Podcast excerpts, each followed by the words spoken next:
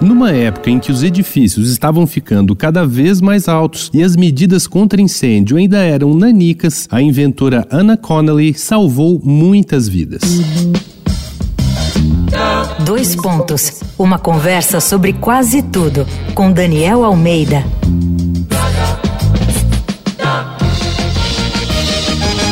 Continuando nossa série Mulheres Notáveis aqui no Dois Pontos, para celebrar o mês da mulher, vamos agora para o começo do século XX. Um incêndio terrível levou 146 vidas, a maioria mulheres imigrantes que trabalhavam em uma fábrica de roupas em Manhattan, Nova York.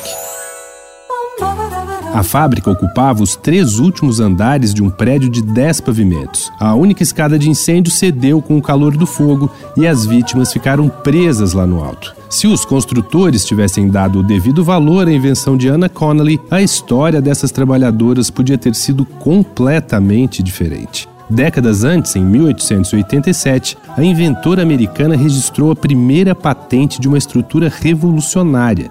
Ela criou uma ponte de incêndio.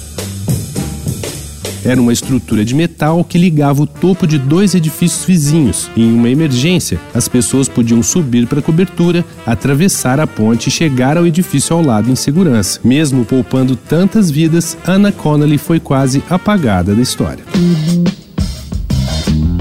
Você ouviu Dois Pontos uma conversa sobre quase tudo com Daniel Almeida.